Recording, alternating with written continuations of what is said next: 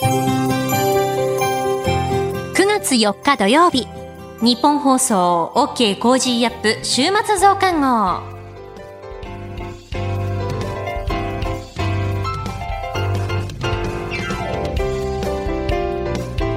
ニッポン放送アナウンサーの新行市佳です。OK Cozy up 週末増刊号。今週の放送でセレクトした聞きどころ番組へ寄せられたメッセージ今後のニュースの予定などを紹介していくプログラムです。毎週土曜日の午後に更新しています。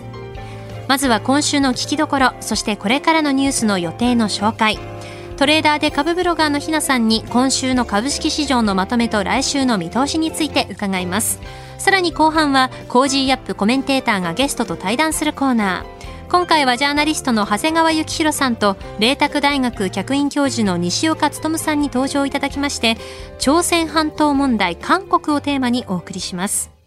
さて OK コージーアップの中で私新業連日レポートしていますけれどもパラリンピックの取材の模様をお聞きください。はい時刻は7時を過ぎました。えー、今日も朝から取材ということで今まさに準備をしているところなんですけれど、昨日本当にすごい一日だったなと思って、今朝目が覚めて、なんかその感動がまだこう、胸の奥に残っていて、昨日はゴールボールの3位決定戦を取材して、その後、競泳の取材、えさらに車椅子バスケットボール男子日本代表の準決勝と、まずゴールボール女子日本代表の皆さんは、え前の日にトルコに敗れて、本当に勝てるかもしれないっていう場面がありながら、惜しくも敗れて、悔し涙を流して、でも明日こそはもう絶対メダルを持ち帰るんだという強い気持ちで試合に臨んで、チームワーク抜群のプレーの数々、えそして今大会、え少し苦しかった掛畑栄子選手のゴールも決まって、そこで心が震えて、で、さらに水泳の取材に行きまして、工事アップの中でもお届けしましたけれども、木村敬一選手が金メダル、そして富田宇宙選手が銀メダル、ワンツーフィニッシュ。取材を通してだったり、その直前のインタビューを通して、えー、まだ手にしたことのない金メダルへかける思いというのを、えー、木村選手から伺っていましたので、本当に祈るような気持ちでレースを見ていて、で、二人がこうフィニッシュした瞬間に、二人がこう抱き合ってお互いの健闘を称え合ってる姿というのが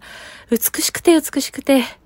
で、富田選手はもちろん金メダルを目指してここまで歩んでこられたんですけれど、その木村くんが金メダル取ってよかったって、切磋琢磨し合いながらこう歩んできたからこその言葉だなと。えー、そして男子バスケットボール日本代表の戦いというのも本当にすごかったです。私はあの、リオパラリンピックの時に男子車椅子バスケットボール日本代表の、え、試合というのをこう全て現地で観戦していたんですけれども、その時は予選敗退でがっくりとこう肩を落として落ち込んでいる皆さんの背中っていうのは本当に今でも覚えていて、え、藤本レオ選手はリオパラリンピックの時は本当にキャプテンですごい重圧と戦ってたと思うんですけれども、昨日はイギリスに勝って、決勝進出が決まった時に、笑いながら涙している、その表情を見て、はあ、本当によかったなーって心から思いました。まもなくパラリンピックの閉幕が近づいてきて、私も寂しい思いでいっぱいなんですけれど、でも最後の最後まで、この日本選手の皆さんの、活躍だったり、すべてのアスリートの皆さんの、その勇姿というのをしっかりとこの目で見て、お伝えしていきたいなと思っています。えー、この後 取材なので準備したいと思います。以上、パラリンピックの取材の模様をお届けしました。さて、ここからは、OK コージーアップにたびたび助っ人として登場している内田雄基アナウンサーに週末増刊号を進行してもらいます。内田アナウンサー、お願いします。はい。ニッポン放送アナウンサーの内田雄基です。それでは、OK コージーアップ、この1週間で取り上げたニュースを振り返っていきます。今週は自民党総裁選、岸田前政調会長が出馬表明。渋谷の予約なしワクチン接種会場、オンライン抽選に変更へ。来年度予算案概算要求、過去最大の111兆円。国内企業4月から6月の設備投資5.3%増。経常利益も過去2番目の水準。自民党総裁選、岸田氏がコロナ対策案を発表というニュースを取り上げました。さて、今週の聞きどころですが、9月2日木曜日の放送を振り返ります。前内閣府副大臣で自由民主党衆議院議員の平正明さんに、デジタル庁発足でどのように今後デジタル改革が進んでいくのか、さらに自由民主党の総裁選の現状について、カオスですという発言も飛び出しましたが、皆さんに聞いていただきましょう。それでは今週のプレイバックデジタル庁が発足、デジタル改革推進へ。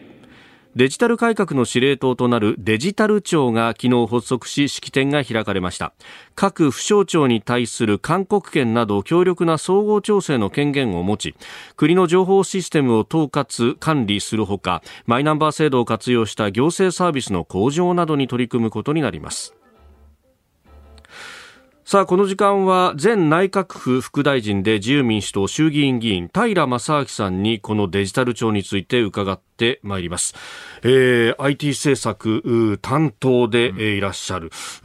デジタル社会推進本部の座長代理も務めていらっしゃいます。平さんおはようございます。おはようございます。よろしくお願いいたします。よろしくお願いします。さあ、デジタル庁発足、うん、ここに対する期待、どういったものがありますか？まあ、あの内閣府でですね、IT の担当副大臣で、その自然災害とか、はい、コロナの対応をしましたけども、うん、まあ、あの法律の整備とか、あ規制のいろんなさまざまな障害があって、ですね、まあ、実質、手足縛られてやってるような印象が強かったので、まあ、今回、あの法整備もして、ですね、はい、デジタル庁ができたので、だいぶ、だいぶ自由度は高まるし、やりたいことができるようになったと思います。この制度設計も含めて、今回、タさん、党の側でということですが、はい、ものすごいスピードでしたね。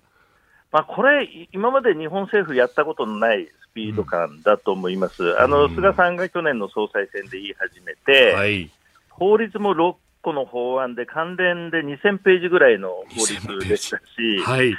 まあ、しかもそこからリクルートして民間の人材も入れてですね、まあ、わずか1年でオフィス構えてスタートっていうのはもう、もう驚異的なスピードだったと思います。うん。一個一個やろうとするだけでもいろんな省庁とぶつかってってところを6つドカンとっていういろんなバトルがあったんじゃないですか、うん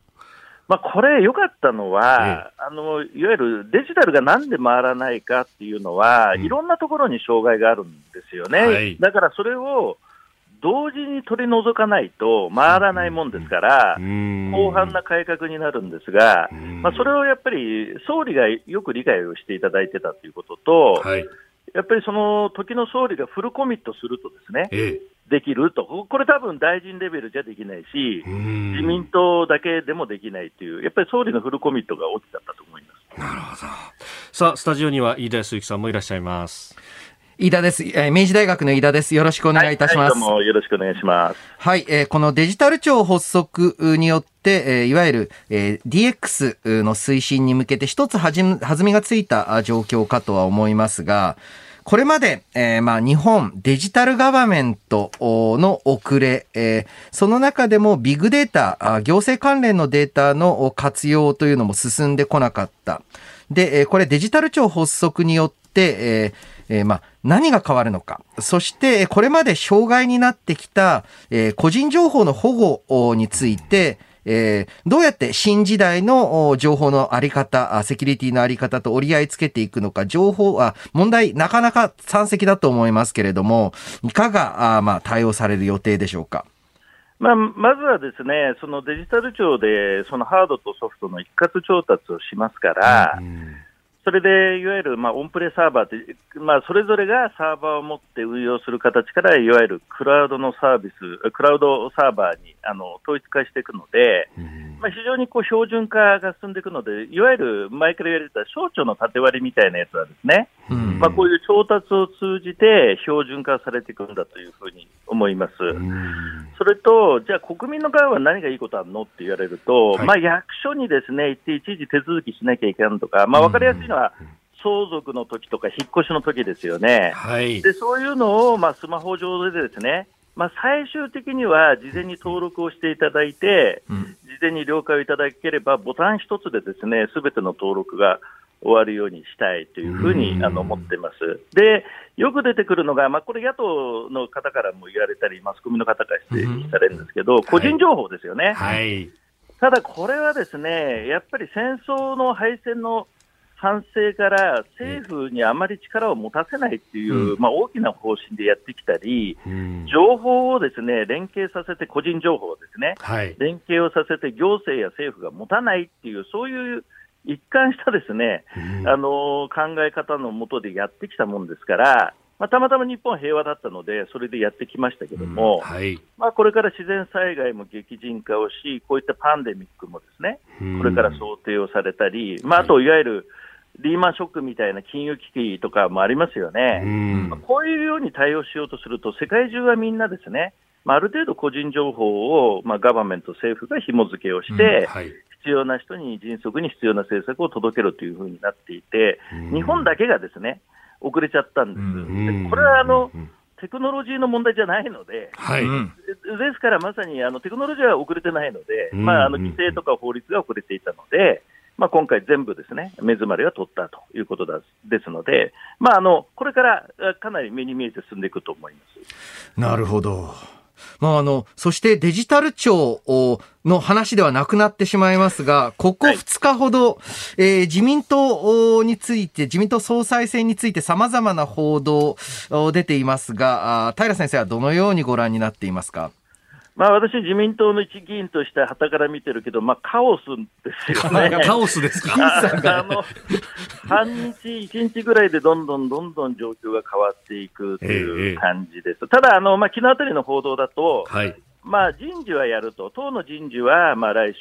頭にやって、で総裁選もちゃんとやると。はいで、その上で勝った人が、まあ、あ衆議院選挙に臨んでいくっていう、まあ、それは決まったようなので、まあ、その中でまたいろんな動きが出てくるんだろうと思います。うん。あの平さん、えー、石破派水月会に、はい、いらっしゃると記憶されてますが、そうするとこう、ね、石破さんの名前なんかもいろんなところでメディアで出てきてますけれども、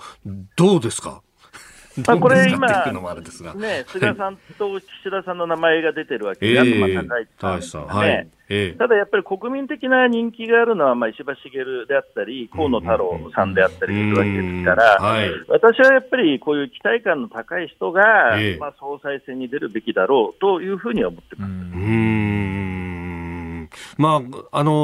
ー、そこで、まあ、政策についてもブラッシュアップされると思うし、どういうこう議論を期待しますか？まあ、私はデジタルやってるので、はい、例えば格差の問題とか、パンデミック、災害対応とか、と外交もですね、えー、やっぱりこのデジタルの変化についていかないといけないんですよね。で、やっぱり、やっぱりベテランだけの議論だとね、はい、どうしてもそういうデジタル弱い人が多いので、まあ、こういう視点も大事にしてもらいたいなというふうにます。ね、これ、政局報道なんかだと、やっぱり派閥単位でっていうのが、こう、いろいろ出てきますけれども、どうですか？なんかあの、むしろその世代の部分での、こう、こう色分けみたいなものっていうのが、より色濃いような気がするんですけれども、その辺でまた、あの、若手が独自の動きみたいな、それこそ、平さん、こう、その、こう、先頭に立ってみたいなことっていうのはあり得るんですか？まあ、若手は危機感を強めてますね、それは選挙もありますし、はい、政策、まあ、このコロナで政策がものすごい勢いで世界中進んでますから、まあ、それにちゃんとついていかなければいけないと、はい、ただやっぱり総裁選というのはもう権力闘争そのものなので、まあ、中堅若手がですね、まあはい、あの発信はできるし、発言はできますが、ええ、実際に私もあの昔トライしたことがありますが、まあ、まあ大変ですよね、総裁選に出るっていうことはですね。だから、まあ、現実的にはハードドルはかなり高いだろうと思います。うんなるほど。そしてその先、まあ、選挙ということも当然こう視野に入ってき、えー、ますけれども、うん、この辺どうですか？地元回ってての感触であるとかというのは。まあ、私あの、コロナ禍なので、はい、ほとんど地元のですね、あの個別訪問とかは自粛をしてるんですが、はい、まあ、やっぱり他の国会議員の話を聞くと、もう大変厳しいと、だから、まあ、久々の政権選択選挙になるんじゃないかなと、まあ、自公を選ぶのか、はい、いわゆる立憲、共産、えー、を選ぶのかという、まあ、久々ですよね、10年ぶりぐらいですかね、政権選択の選挙に、まあ、なると思います。だ大変厳しい選挙だろうと思ってます。やっぱりそこのこう危機感、ひょっとすると滑り落ちるかもしれないぞという危機感の中で皆さんやってらっしゃるわけですか？まあ、私の経験でいうと、あの麻生政権末期に、はい、そのいわゆる民主党で政権交代、その後の選挙でですね、あった時と非常に似てますし、やっぱりコロナでですね、やっぱり国民の皆さん、大変我慢をしていたり、はい、ご商売やられてる方は本当にですね、大変な思いをされてるので、まあ、そういったところに対してですね、まあ、菅政権なりには、対応しているつもりではありますが、まあ、やっぱり不平不満では、まあ、われも反省もありますし、まあ、大変厳しいだろうと思ってます。うん。あのその辺のご商売というところで、あの平さん、ご自身もあの、はい、まあ、青果あ市場で、はい、まあ、お仕事をされていらっしゃると思います、あの、はい、個人消費も冷え込んできているというようなデータも出てますけれども、町場のこう印象、いかがですか？まあ、あのこれ、個人消費でですね、えー、そのプロダクトっていうか、商品買う方は結構みんな通販で買ったりするので、落ちてるのはサービスのところですから、ですからこれはやっぱりどうやってコロナを抑え込むかとか、ワクチンに普及するかとか、いわゆるワクチンパスポートみたいなものを出してですね、ウィズコロナでも回していくかってことになると思います。あの大変なのはやっぱり飲食とか観光とか、あといわゆるライブ、エンタメとか、限られてるので、もっとそういうところに重点化をして、大体の支援をすべきだと、まあ、党内では発言してますし、やっぱりそういうことをしっかりさらにやるべきだと思いますね。仮に石破さん出るとなったら、そこら辺の経済パッケージとかっていうのもお提案なさるわけですよね。まあ、あの私、石破派なので、石破さんもし出るんであれば、はい、あの何人かで政策インプットしますので、まあ、私はその一人なので、成長戦略とか中小企業政策なんかは、まあ、石破さんにしっかりとそういう政策パッケージ示せるようにあの働きかけたいと思います。なるほど。わかりました。はい、あ、お時間が来てしまいました。あのまたぜひいろいろ教えていただければと思います。はい。はい。いつでも呼んでください。平さんどうもありがとうございました。ありがとうございました。えー、自由民主党平正明衆議院議員にお話を伺いました。さて、この後はこれから1週間のニュースの予定、番組やニュースに関してのメッセージやご意見、そして今週の株式市場のまとめと来週の見通しについて、さらに後半はジャーナリストの長谷川幸洋さんと、麗澤大学客員教授の西岡力さんの対談をお送りします。どうぞ最後までお付き合いください。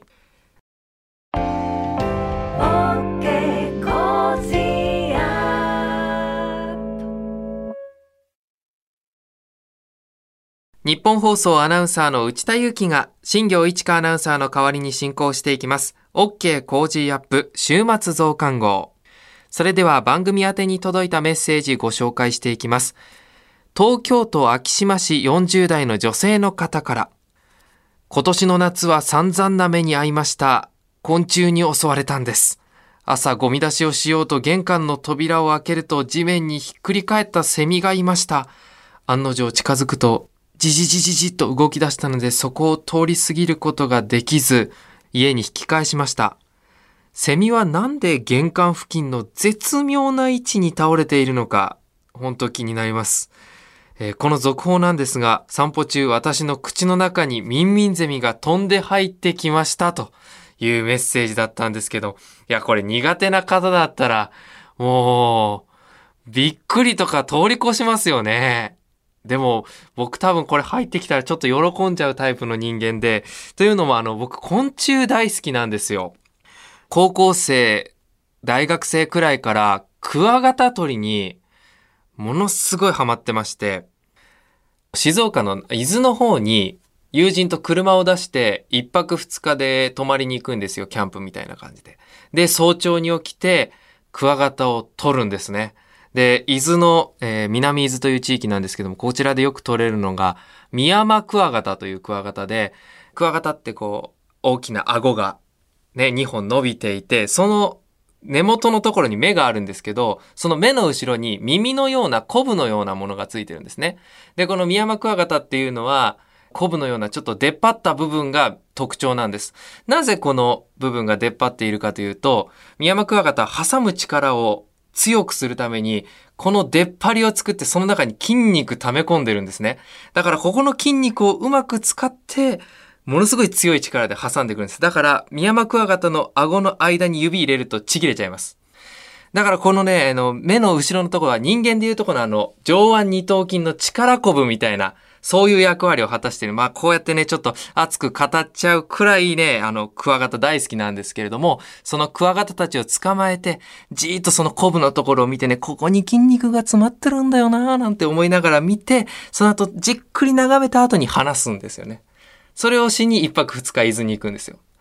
うーん、楽しみは何だって言われたら難しいんですけど、まあ、釣りの人で言うところのバス釣りですよ。あの、捕まえたらその後リリースする、キャッチリリースじゃないですか。私もそういった形でね、あの、夏は虫と遊んでおります。まあ、ちょっとね、クワガタとか昆虫は特に面白いので、ぜひ、この、クワガタ、カブトムシ、少し触れ合っていただければ魅力わかるんじゃないかなと思うので、来年の夏はね、ぜひそうやってチャレンジしていただきたいなというふうに思います。えメッセージありがとうございました。続いて、これからの予定をご紹介いたします。9月5日日曜日、茨城県知事選投開票、東京パラリンピック閉会、9月6日月曜日、秋篠宮家長男悠仁様15歳の誕生日、最大震度7を記録した北海道地震から3年。9月7日火曜日、定例閣議。7月の景気動向指数発表。IR 事業をめぐる汚職事件で収賄の罪に問われた衆議院議員、秋元司被告らへの判決。9月8日水曜日。4月から6月の GDP 改定値発表。東京パラリンピック選手村閉村。9月9日木曜日。令和元年房総半島台風の上陸から2年。9月10日金曜日。定例閣議。小池知事定例会見。富士山閉山。9月11日土曜日。秋篠宮妃紀子さま55歳の誕生日。アメリカ同時多発テロから20年。続いて来週9月6日月曜日からの飯田工事の OK 工事アップのお知らせです。まずはコメンテーターのラインナップです。9月6日月曜日、ジャーナリストの須田慎一郎さん。7日火曜日、自由民主党参議院議員の青山茂春さん。8日水曜日、数量政策学者の高橋洋一さん。9日木曜日、外交評論家で内閣官房参与の三宅邦彦さん。10日金曜日、明治大学准教授で経済学者の飯田康之さん。コメンテーターの皆さんにはいつもより早い6時台前半から登場いただきます。さらにゲストも連日登場します。河野太郎ワクチン接種推進担当大臣と甘利明自民党税制調査会長。飯田アナがワクチン、総裁選、経済政策、半導体などなどきっちりインタビューをしてきました。ぜひお聞きください。プレゼントもご用意しています。新米です。千葉の新米を100人の方にプレゼント。来週9月6日月曜日からの飯田工事の OK 工事アップ、どうぞお楽しみに。ここまでの進行は内田祐樹が担当しました。内田アナウンサー、ありがとうございました。さてこの後はトレーダーで株ブロガーのひなさん登場です。今週の株式市場のまとめと来週の見通しについて。さらに後半は、ジャーナリストの長谷川幸宏さんと麗澤大学客員教授の西岡努さんの対談をお送りします。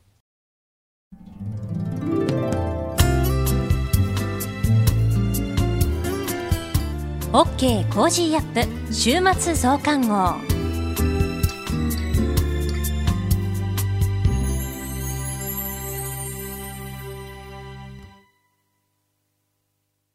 モラロジー研究所は名称をモラロジー道徳教育財団に変更しました。日本人の国民性、勤勉、正直、親切、そして約束を守る。これらは道徳によって支えられてきたとも言えるでしょう。今、この混迷の時代に道徳が必要とされています。あらゆるシーンで持続可能な社会の発展に、モラロジー道徳教育財団は、人づくり、国づくり、企業づくり、家庭づくりを応援します。道徳で人と社会を幸せに、モラロジー道徳教育財団。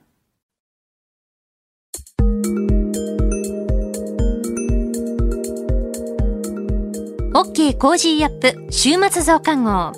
今週の株式市場のまとめと来週の見通しについて、トレーダーで株ブロガーのひなさんに伝えていただきます。それではひなさん、よろしくお願いします。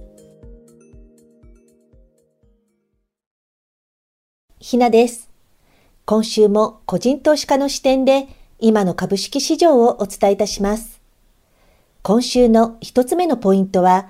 対人表明で動いた株です。毎月最終営業日に日経平均株価が下落するという月末安アノマリーを先週もお話ししましたが、これが8月末は1年ぶりに覆りました。このようなこともあり、翌日からの9月相場は堅調なスタートを切っています。そして3日には、菅首相が自民党総裁選への出馬見送りを発表して、日経平均株価は前日比600円弱の大幅高となりました。私も報道から相場をリアルタイムに見ていましたが、日経平均先物が急上昇していきました。現政権の支持率が低迷していたことで、新政権への期待を市場がポジティブに捉えた結果かなと思います。また、この日は、菅政権が進めていた携帯電話料金の値下げ政策で、業績悪化が心配されていた携帯各社の株が買われていく動きがありました。私もこの動きに飛び乗り、KDDI をデイトレードしていました。このように値下げ懸念払拭の思惑から KDDI やソフトバンク、NTT などを買いに走った個人投資家も多かったのかなと思います。また反対にリーズナブルな料金設定を売りにしている楽天モバイルを運営する楽天グループの株価は売られていました。このような思惑でも株は動きますので、どのような報道で何が売り買いされていたのかを覚えておくことも今後のトレードに役に立つかもしれません。そして二つ目のポイントはトピックス年初来高値更新と半導体関連株です。今週はトピックスが2000ポイント台に乗せて年初来高値を更新し、指数が牽引する形で大型株に上昇が集中しました。海運株の大手3社は直近で年初来高値を大幅に更新しましたが、今週は EUV への注目が高まり、半導体関連株の一角が急速に戻す展開となりました。EUV とは半導体の微細化技術で用いられる露光光源の一種だそうです。関連銘柄のレーザーテックの株価は9月3日に上場来高値を更新し、東京エレクトロンも連騰中です。今後もルネサスエレクトロニクスなど切り返してきている半導体関連の株は要注目かなと思います。来週のポイントは政策絡みの材料探しです。菅首相の就任当初は首相の発言から様々なテーマ性のある銘柄に買いが入りました。すでに市場では総裁選に立候補を表明している岸田氏の医療難民ゼロ政策から医療危機関連のレオクラウンが3日にはストップ高となっています。同じく総裁選への出馬の意向が報じられた河野氏の関連銘柄としては再生可能エネルギー事業を手掛けるレノバが4%高となっています。また、高市氏も出馬宣言をしていますので、サイバーセキュリティ関連や原発政策からの電力株もチェックしておきたいところです。次期首相が誰になったとしても、コロナ対策への強化は期待できますので、小売や不動産などといった内需株も引き続き買われていくのではと見ています。今週の相場格言。真の投資家は将来を予知し、それが起こる前に行動する。ウォール街の相場格言です。賢い投資家は先を見据えてどのようなことが起こるのか、またそれがどのように株価に反映するのかを予想して先回り買いします。マスコミで材料が発表された時にはすでに株価は織り込み済みとなっていることも多く、そこから慌てて行動するのではなく、常に未来を予想して動くことが大切であり、株価が大きく動いてから行動を起こすのでは失敗しやすいという格言です。以上、ひながお伝えしました。トレーダーで株ブロガーのひなさんに今週の株式市場のまとめと来週の見通しについて伺いました。ひなの株ブログではおすすめの銘柄、株の話や投資情報などを発信しています。ぜひこちらもチェックしてみてください。OK Cozy up 週末増刊号。お知らせを挟んで OK コージーアップのコメンテーターがゲストと対談するコーナーです。今回はジャーナリストの長谷川幸洋さんと、麗澤大学客員教授の西岡力さんに登場いただきまして、朝鮮半島問題、韓国をテーマにお届けします。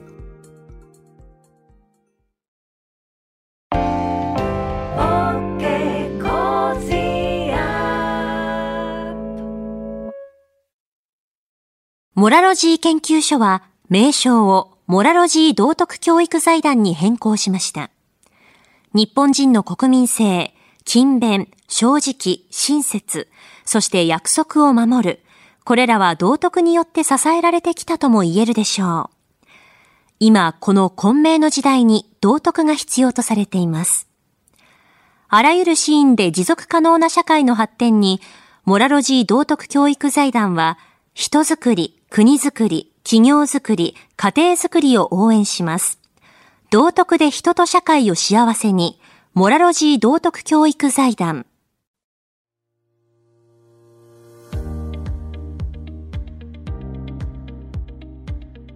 ジャーナリストの長谷川幸宏です。この配信は政治経済国際情勢、世界を取り巻くさまざまな問題の真相を掘り下げる対談番組です。今回の対談のお相手は、モラロジー道徳教育財団教授で、麗澤大学客員教授の西岡努さんです。よろしくお願いします。よろしくお願いします。えー、今回の対談ではまず朝鮮半島問題これをテーマに伺っていきたいんですけれどもまずは韓国の方、はい、韓国の現状からお聞きしたいと思います、はい、えムン・ジェイン大統領来年5月が任期ですが、はい、支持率の低迷がこのところずいぶん顕著になってきてますよね。でこのムン・ジェイン大統領の今の置かれている現状これ先生どういうふうにお考えただですね歴代の韓国大統領の最後の年に比べるとそれでも低くないんですね。あそうなんですか。30%金沢今40%ぐらいも持ち直して、えー、ちょっと持ち直しましたね、えー、はい、まあちょっと我々からするとですね、えー、えー、どうしてかなというふうに思うんですが、はい、まああの固い支持層があるんですね。はい韓国で鉄慶ムンって言うんですけども鉄慶ムン、はい、頭が割れてもムン・ジェインっていうのが なるほど、あいう人たちがいるっていうんですけどそれが25%、え。ー、30%からいるんですね、えー、それプラス、えー、まあ不動的な人たちでいるということなんですけども、でもパク・クネ大統領の最後なんかはまあ一桁までなったりしましたしね、はい、しかしもう来年の5月が任期3月が選挙ですから、はいはい力はどんどん失ってるのは間違いない。なるほど。えー、だからみんなの関心は大統領選挙に集中していますよね。はい。はい、まあ大統領選挙については後ほど、うん、あのお聞きし、するとしまして、はい、その前に、中国、はい、それから北朝鮮、はい、それからあのアメリカ、特にバイデン政権との関係ですね、はい、まあ、5月だったと思いますけど、アメリカ訪問しましたね、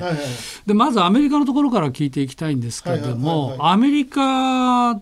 との関係は今ムン・ジェイン政権どういうふうになってるんですか？国と国との関係っていうのは、はい、まず安保、はい、それから経済、ええ、そしてまあ価値観とか、はい、そして文化とかいろいろありますけれども、安保の分野がガタガタしてるんですね。はい、8月の10日からですね、今年2回目の米韓軍事演習をしているのですけれども、はいその直前の8月1日に、北朝鮮のキム・ヨジョン副部長が談話なるものを出して、はい、軍事演習やめろと言ったんですね。はい、そうですね。そしたら韓国の国会議員の25%、はい、74人が延期すべきだという声明をすぐ2日後に出した。はい、それから統一部という役所があるんですけども、そこも事実上延期すべきだというようなボックスマンの談話を出し、うん、それから国家情報院、まあ、昔の KCIA ですけどね、えー、が北朝鮮情勢について国会で秘密会で説明をしたんですが、本来なら情勢やブリーフィングすべき国情委員長がその席で延期すべきだと、言ったと。言ったということで、はいまあ、北朝鮮担当の、特に北朝鮮のスパイと戦う部署が、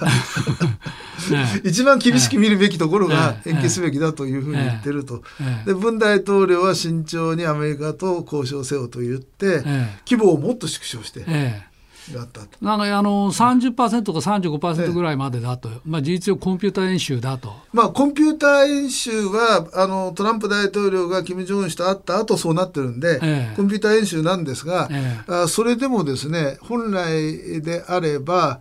あの陸海空それから海兵隊が400人とか参謀本部に集まらなくちゃいけないんですけど、うん、今回30人しか来ないと。30人なるほど、うん、だから12分の1だと、うん、12分の1はそんなに12分の1の数で、うん、やってどうやって北朝鮮の脅威に対抗できるのかという声が韓国軍の中で出ている。ということですけども、それでもキム・ヨジョン氏は、うん、えー、演習が始まった10日にもう一回談話を出して、けしからんと。うん我々は演習の規模を小さくしようと言ったんじゃないと、うんうん、でまた通信線を一旦再開したのにまた遮断したそういうこと話もありますね。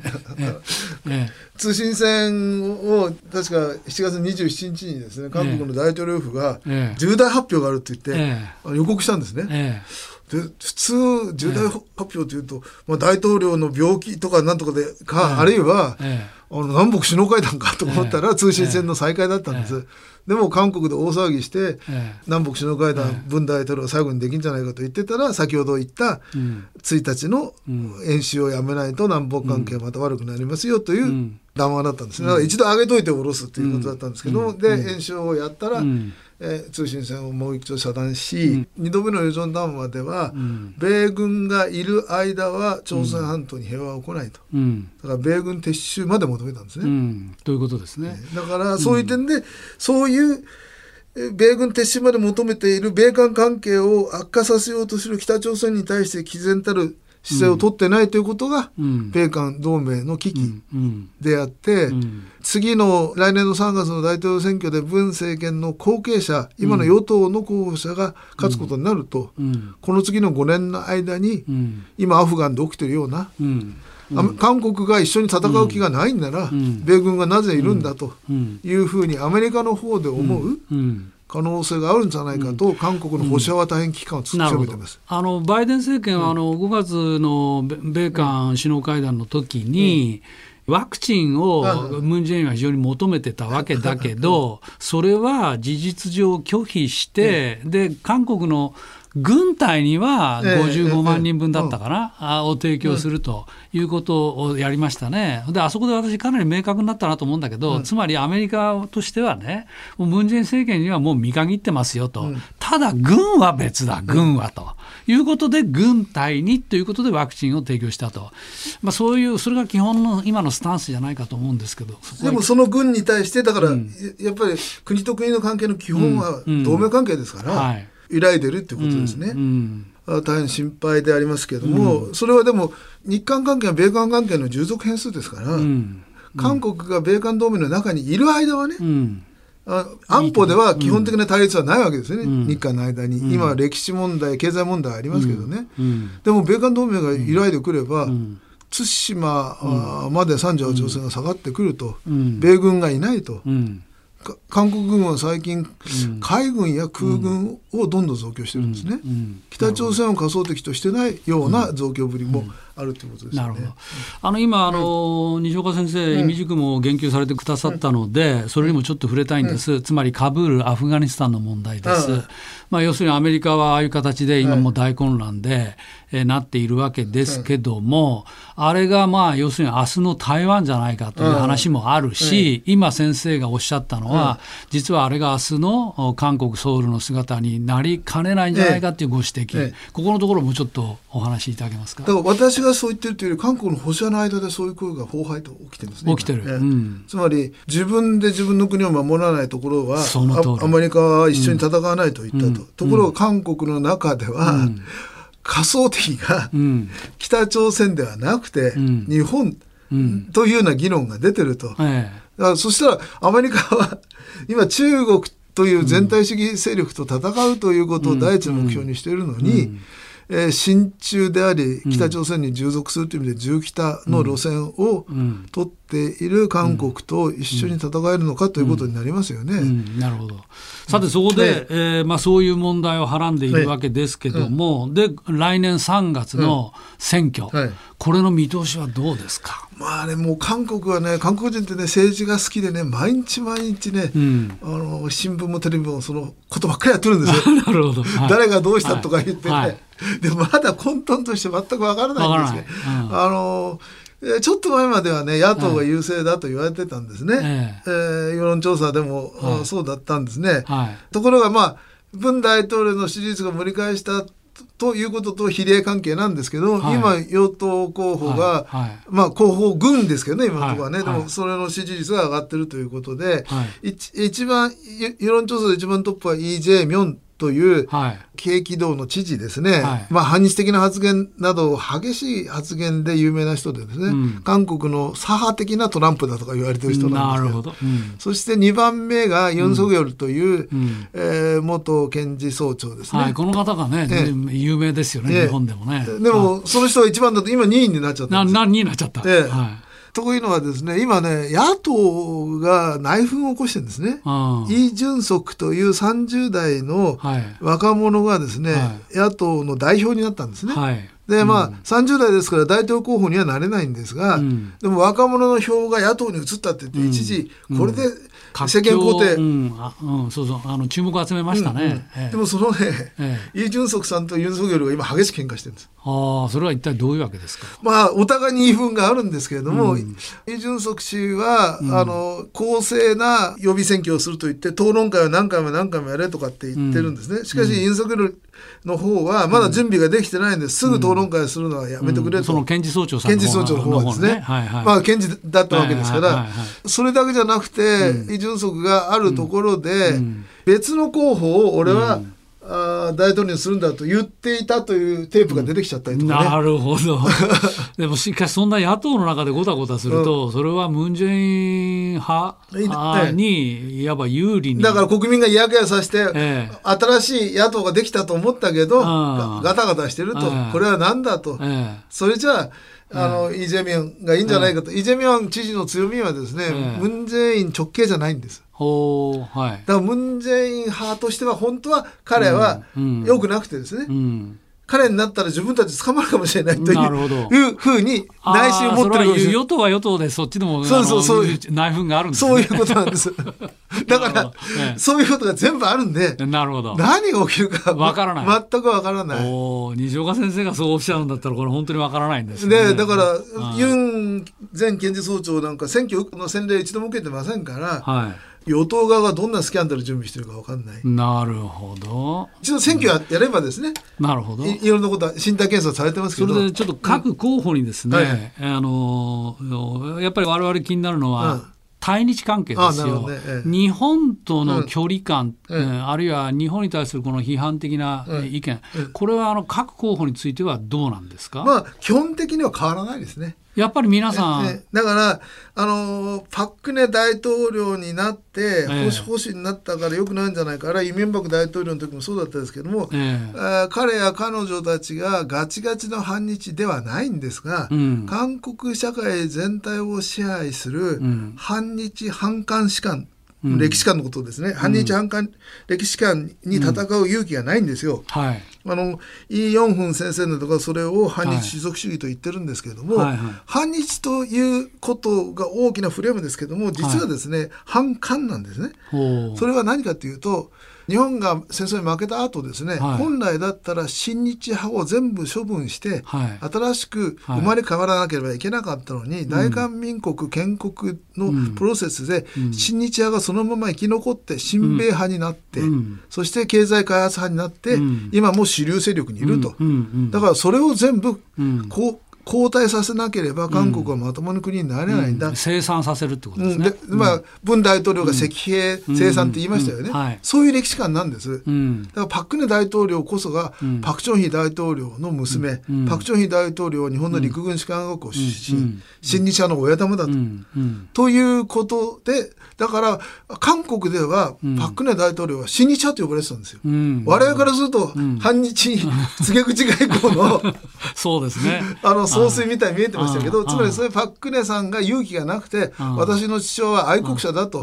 日本の陸軍士官学校で学んだけれども学んだ専門知識を韓国のために使ったんだと言い切りはなかった。私の父親も申し訳なかった。やったことを申し訳ないと言ってた、うん、だから今度のユン・ソクヨルさんが大統領になってもその歴史観と戦う気はないので、うん、あの逆に、うん、あの左派から、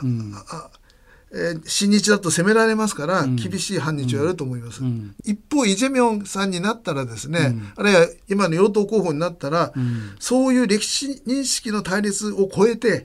つまり韓米同盟がおかしくなってしまうかもしれない、そうすると本当に韓国軍が、オセロのように白から黒に変わると。なるほど。朝鮮半島に反日を主とする勢力が統一をして、うん、その勢力は核も持ってる、うん。うん、とそしてそれが親中であると、アメリカはそこにいないと、それはもう悪夢のシナリオですね、えー、そういうこと、その最悪の反日か、あるいは、パク・クネ時代のような反日か。まあ、反日か。あなるほど。最悪の反日か、それともまだましな反日かと。はい、だから韓米同盟維持されながらガタガタいろんなことで。嫌な気持ちをする反日かという違いだと思います。なるほど。でそ,、うん、そういうまあ全体、まあ、韓国全体としてはそういう流れなんですけども、うん、しかしながらですね、うん、まあ、でもざあの最近になって、えー、この韓国のその反日なるものの、その正体をかなり明らかにするような論文なり本もずっと出てきてますね。でその中でちょっと注目されるのはあのアメリカのハーバード大学のラムザイヤーという教授の書いた論文、これが実はあの日本の慰安婦問題は、日本に責任があるんでなく、韓国の中の一部の、まあ、悪徳というか悪質なその業者が本当の問題なんだということをまあ指摘されたということがありましたけど、このラムザイア教授の論文について、ちょっとまだ簡単にご説明いただけますか、まあ、ラムザイア先生っていうのはあの、歴史学者じゃないんですね、はい、あの法経済学者ですね、はい、まあ、法律の観点から経済を分析するという先生で、はい、契約関係の分析などが専門なんですね。えー、で日本の戦前の交渉制度において、買収宿の主人と、そこで働いてた女性の契約関係などの分析した論文があるわけです。そして先ほどあの長谷川さんおっしゃったように、韓国の中で、ええ、さっきもちょっと触れましたけどソウル大学の前教授のイ・ヨンフン教授などが、はい、勇気を持ってそして、え、歴史学者として実証的に、うん、えー慰安婦制度は、うん、あ軍による制度例ではなくて、うん、交渉制度だったと、うん、軍が管理した交渉制度だったという学説を出してるんですね。はい、で私や、あの畑育福先生など日本の学者もそういう学説をずっと出してるわけですよ。はいはい、でラムザイア先生はその学説にのっとって、ええ。えー、過去にやった日本の、うん、売春業における主人と働いてる女性との契約関係を、うん、とじゃあ、軍が管理した交渉制度である慰安所の契約関係を比較したらどうなるかと、うん、そしたら、うん、軍が管理した慰安所の契約関係の方が待遇がいいと。うん。あれ契約期間が短いと、うん、でもそれは危険があるからだと、うん、つまり合理的に危険があるというところの契約は、条件が良くなるんだと。いう、そういう、まあ、実証論文を書かれたんですそうそういうことですね、まあ、それをいわゆるゲーム理論に基づいて、その業者の側、それから慰安婦と言われた女性の側がそれぞれ合理的に判断したら、どういう契約が成立するかと、そういうことで運用されていたということを、まあ、あの非常に学,、学問的に、まあ、立証されてきたということですね。それを学術誌に書いた学術論文なんですね、でところがですね、その学術誌に対して、まあ、非常な批判が、まあ、韓国国内はそうですけど日本でも一部出てるわけですけど、この学術論文に対するそういう反論が出てきたということについてはどのようにお考えですか、だからあの先ほど言いましたようにあの反日種族主義など、ええ、まあ、2019年からですね韓国で、はいあの私は親日って言葉使わないでアンチ反日って言うんですけども、はい、今までの韓国の反日が間違ってると、うん、このまま反日を続けたら韓国っていう国が滅びるという議論が盛んになってきたんです、ねうん、それが反日種族主義というあの本が出たしベストセラーの本ですね、それ、はい、2019年の12月からは日本大使館前の慰安婦像の横でですね、慰安婦像を撤去しようっていうデモが毎週水曜日、うん反日運動体のすぐ横で行われてるんです、はい、そういう人たちが出てきて、一定の数が出てきたと、うん、まあ私1%とか2%ぐらいじゃないかと思いますけども、はいはい、それでもインターネットなんかでそういう議論がたくさん出てきたと、うん、そういう中でアメリカでも、うん。そういう議論に組みする教授が出てきたということで、まあ、激しくその教授の、人格まで否定するような、うん、あの反ラムザヤ活動が行われたんですね、うん。うん、例えば2月はですね韓国のテレビある SBS なんかは30日間のうち25日間ラムザヤさんのニュースを流してたとかなるほど。すごいんですね。そのあたりちょっと日本でもかん想像ししにくいところですけど。そう。でまあそれある面で焦りでね朝日新聞が誤報を認めたと、日本の中ではかなり雰囲気変わりましたよね、そして安倍政権になって、慰安婦問題でも、それから戦時労働者の問題でもきちんと物を言うようになった、うん、次アメリカまで変わるのかと。いうことで、韓国の左派は、まあ、危機感を持ってなるほど激しい反発を見せた。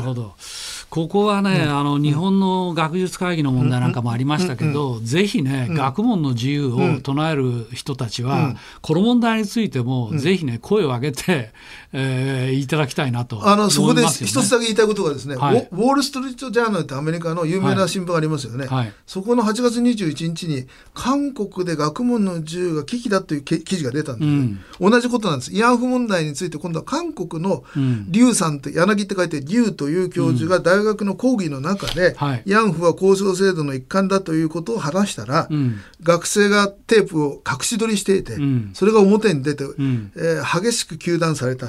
それだけじゃなくて刑事告発されて検察は動いて、うん、今刑事事件になって裁判が行われてる、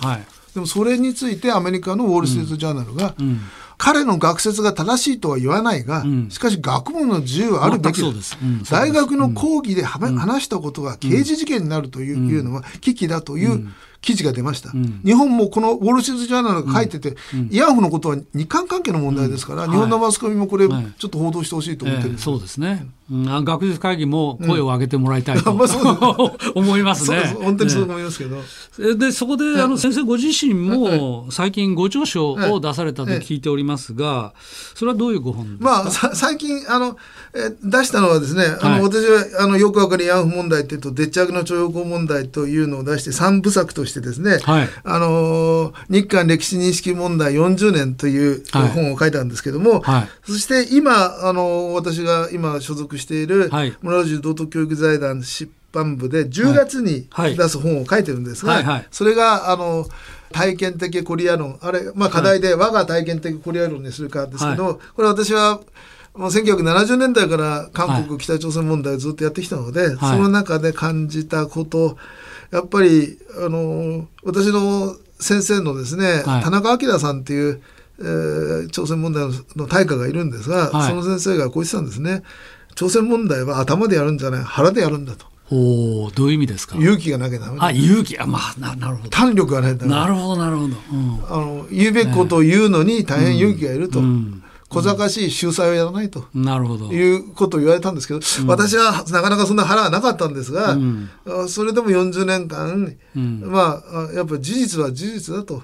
事実に基づかない限り日韓の友好はないと。いう信念でやってきたことについて、まあ道徳という観点からね、うん、世の中には道徳があると。嘘はやっぱり嘘だと言うべきなんだと、うん、節まそれがその時にはすごく不利になると分かっていても、やはり嘘は嘘だと。その場しのぎで謝ったりすることが真の有効にはならないと、うん、本当に謝るというのは、うん、自分が申し訳ないと思った時に謝るべきで、うん、相手との関係を良くしようと思って調べもしないで謝るということは相手に対する蔑視だと。まあ、そんなふうなことを書こうとまさにあのそういうのは政治の世界でもね、まあ、河野談話もなんかもありましたし、う。ん、要するに相手にやばこう迎合する、ええ、でその場しのぎの友好を作らう、え、まあ、そういう歴史がずっとありましたね、まあ、そのあたりのことをふ踏まえて、今回のこのモラロジー道徳教育財団から出版部ですか、ところから出される、これ、我がと入れ入れ入れた方がいいかなと私は思いますけどね。我が体験的コリア我が体験的コリアの10月に出版されるとい。うことで、これぜひあの読んで勉強していきたいと思います。はい、今回の配信ではモラロジー道徳教育財団教授で麗澤大学客員教授の西岡力さんにお話をお伺いしました。ありがとうございました。ありがとうございました。あなたと一緒に作るニュース番組日本放送 OK コージーアップ平日月曜日から金曜日朝6時から8時までの生放送でお届けしています。ぜひ FM 放送、AM 放送はもちろんですが、 radiko や radiko のタイムフリーでもお楽しみください。OK コージーアップ週末増刊号。ここまでのお相手は日本放送アナウンサーの新業一華でした。